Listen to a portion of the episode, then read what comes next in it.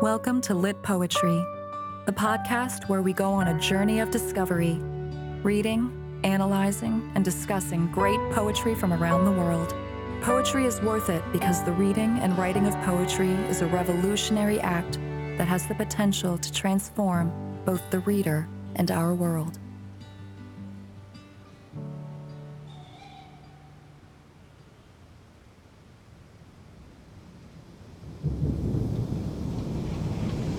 You've been waiting at this station all your life, waiting to be taken away on a journey of passion and romance to the promised land of romantic connection. You've been waiting for the love train and that mystical soulmate to arrive who will open the door and sweep you off your feet and into the carriage. The door will close and off you will go towards your final destination, the land of bliss, stopping all stations along the way. Well, that at least is the myth of romantic love that we've been fed all our lives. It's a universal message that has been pumped out and consumed by the masses of our world. No one is immune to the allure of this messaging and to the promise of ultimate fulfillment that romantic love claims to offer, including myself. The myth of true romantic love and the feelings it brings are like a drug that feeds our desperate human need for true connection. But unfortunately, because this drug is so powerful, love, of course, can be exploited in our world. Love can be commodified and used by business interests to fuel profits in the marketplace. In this strange world of illusion that we inhabit, the reality is that perhaps the love train is not so much some glorious steam locomotive straight off the set of Harry Potter, but rather a grimy, graffiti covered subway train lit up inside by sterile fluorescent lights. Within this carriage, one can feel pressed in, claustrophobic, and jolted this way and that jaded at times, and yet the drive for romantic love remains. Maybe the truth about romantic love that we need to focus on is that real love is not so much a feeling as it is an action. After all, feelings are fickle, they come and go and change with the seasons. Actions, on the other hand, can be counted on and knitted into the very fabric of our lives. Indeed, real love in practice is probably less flighty than it is domesticated, less inspirational than it is down to earth. Perhaps it is closer to the truth to say that real romantic love is found less in the heights and more in the hard, cracked crevices of our daily existence. So, what does all this mean? Well, I'm no expert and I'm not really sure. But if you listen close enough to the poem we're featuring today on Lit Poetry, entitled How Do I Love Thee by Elizabeth Barrett Browning, perhaps some clarity about love emerge. Beneath the majestic feelings described in this poem is also a careful description of the plain, everyday acts necessary to successful love. This poem is read to you by the fantastic Dame Judi Dench.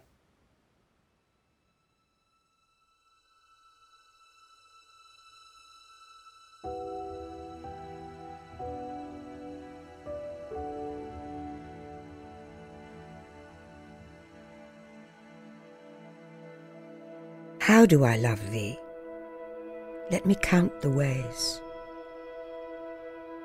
I love thee to the depth and breadth and height my soul can reach, when feeling out of sight for the ends of being and ideal grace. I love thee to the level of every day's most quiet need, by sun and candlelight. I love thee freely, as men strive for right. I love thee purely, as they turn from praise. I love thee with a passion put to use in my old griefs, and with my childhood's faith. I love thee with a love I seem to lose with my lost saints. I love thee with the breath, smiles, tears of all my life. And if God choose, I shall but love thee better after death.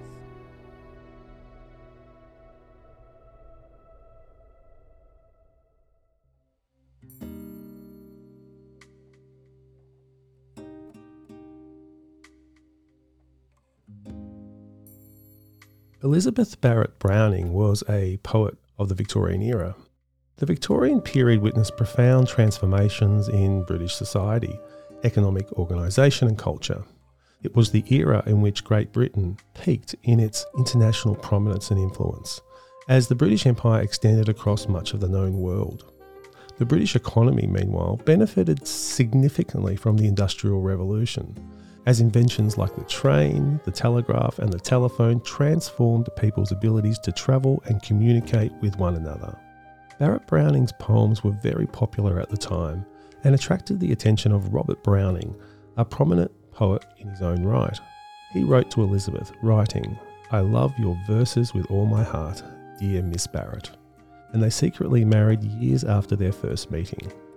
During the years of their marriage, Browning and Barrett Browning greatly influenced one another's poetry.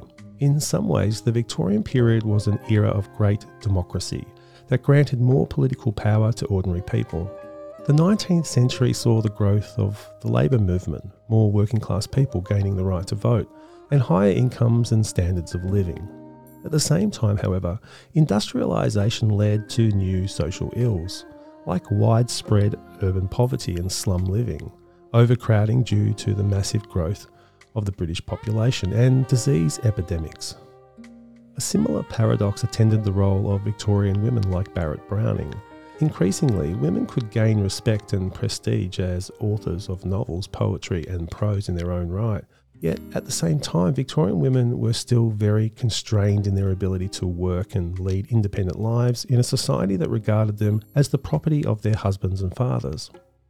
Barrett Browning's increasing interest in women's rights was marked by her reading of feminist thinkers such as Mary Wollstonecraft, her notably egalitarian marriage with Robert Browning, and her more liberated life on the European continent, where she socialised with other women authors and spent much of her life in middle age. Elizabeth Barrett Browning made some particularly important relationships with other women writers, in particular her long poem Aurora Leigh in 1896, which tells the semi autobiographical story of a woman writer, was a source of inspiration for later women poets and activists like Emily Dickinson and Susan B. Anthony.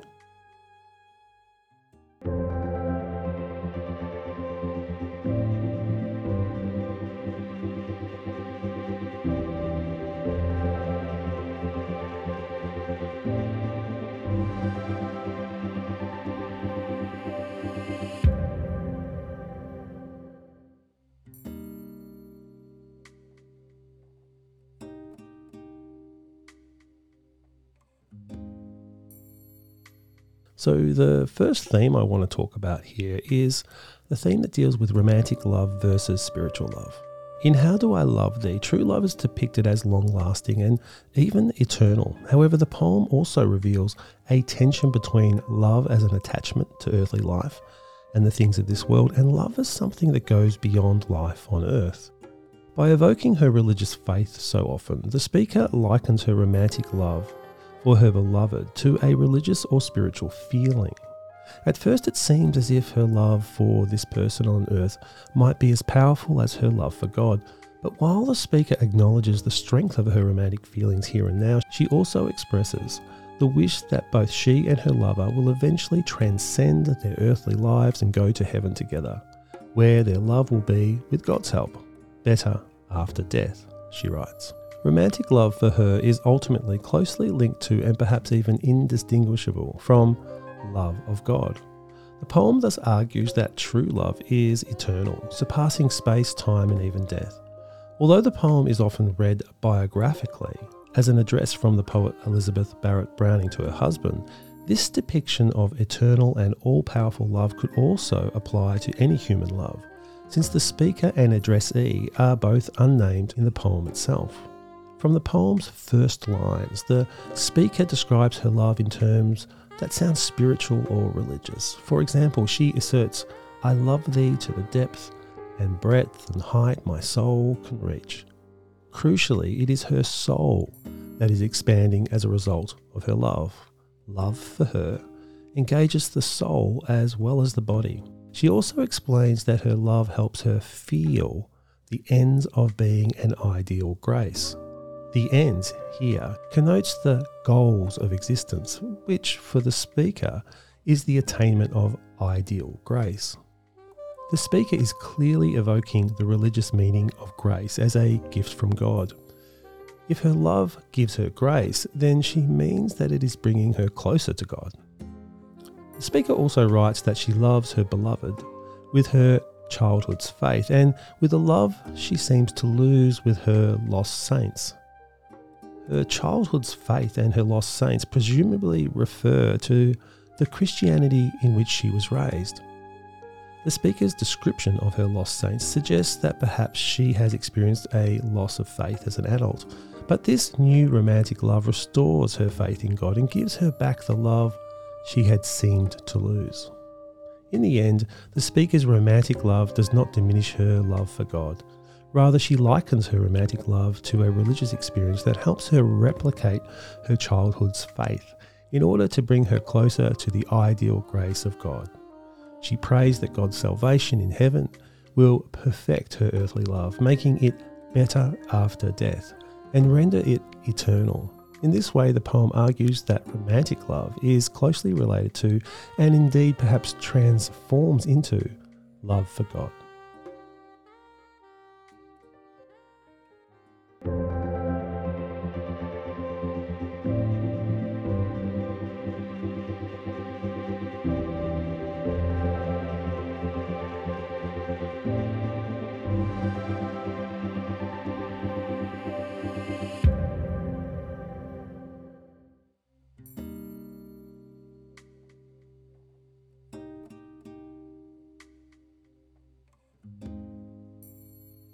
The second theme I want to talk about here deals with love versus reason.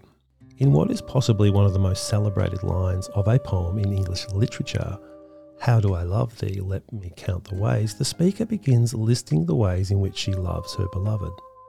The poem therefore commences as a way of trying to justify love in rational terms. By conveying her desire to count the ways, the speaker argues that her love can be supported on an intellectual level. However, she also claims that love is actually something more profound, spiritual, and full of destiny. In this way, her opening attempt to count the ways in which she loves slowly surrenders to an understanding that love is often not a rational feeling and can't be explained. The speaker sets out to count the ways in which she loves, and this organisational structure shapes the form of the rest of the poem. Throughout the poem, the speaker refers to seven ways in which she loves her partner. This might at first look like a counterintuitive or overly argumentative format for a love poem. Nevertheless, she implies that her love for her partner is reasoned and logical because it is based on the everyday, mundane actions of life. I love you, she writes, to the level of everyday's most quiet need by sun and candlelight.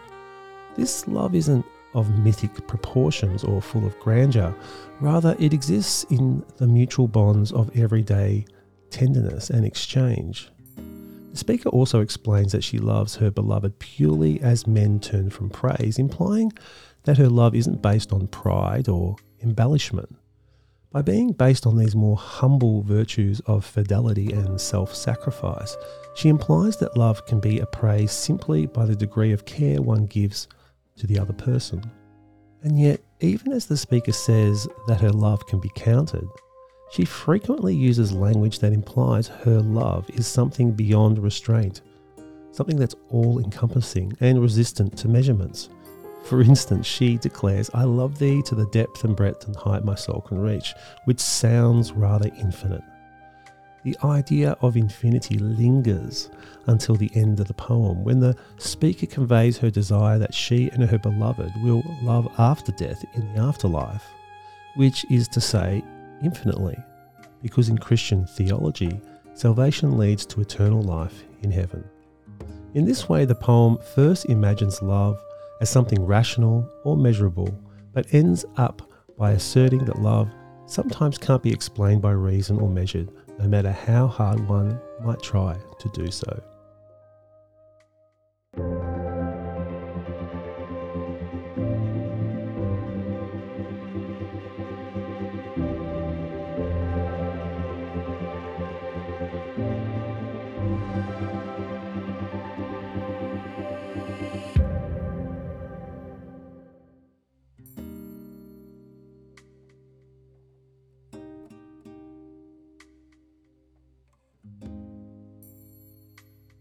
As the love train leaves the station, we say goodbye to this really famous sonnet and look forward to next week's episode. The poem for next week will be The Windhover by Gerard Manley Hopkins. In the end, some of us may not be lucky in love, but we can always be lucky in the richness that poetry brings. I really hope that you like the poem that we featured on Lit Poetry this week. To support our work, we'd love it if you would consider subscribing to our podcast or YouTube channel. We'll finish by listening one more time to the poem. I'll see you next time.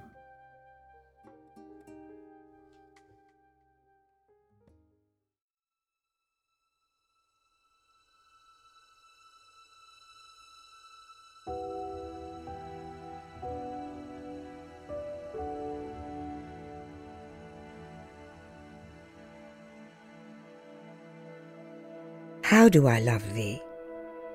Let me count the ways. I love thee to the depth and breadth and height my soul can reach, when feeling out of sight for the ends of being and ideal grace. I love thee to the level of every day's most quiet need, by sun and candlelight. I love thee freely as men strive for right. I love thee purely, as they turn from praise. I love thee with a passion put to use in my old griefs and with my childhood's faith. I love thee with a love I seem to lose with my lost saints. I love thee with the breath, smiles, tears of all my life. And if God choose, I shall but love thee better after death.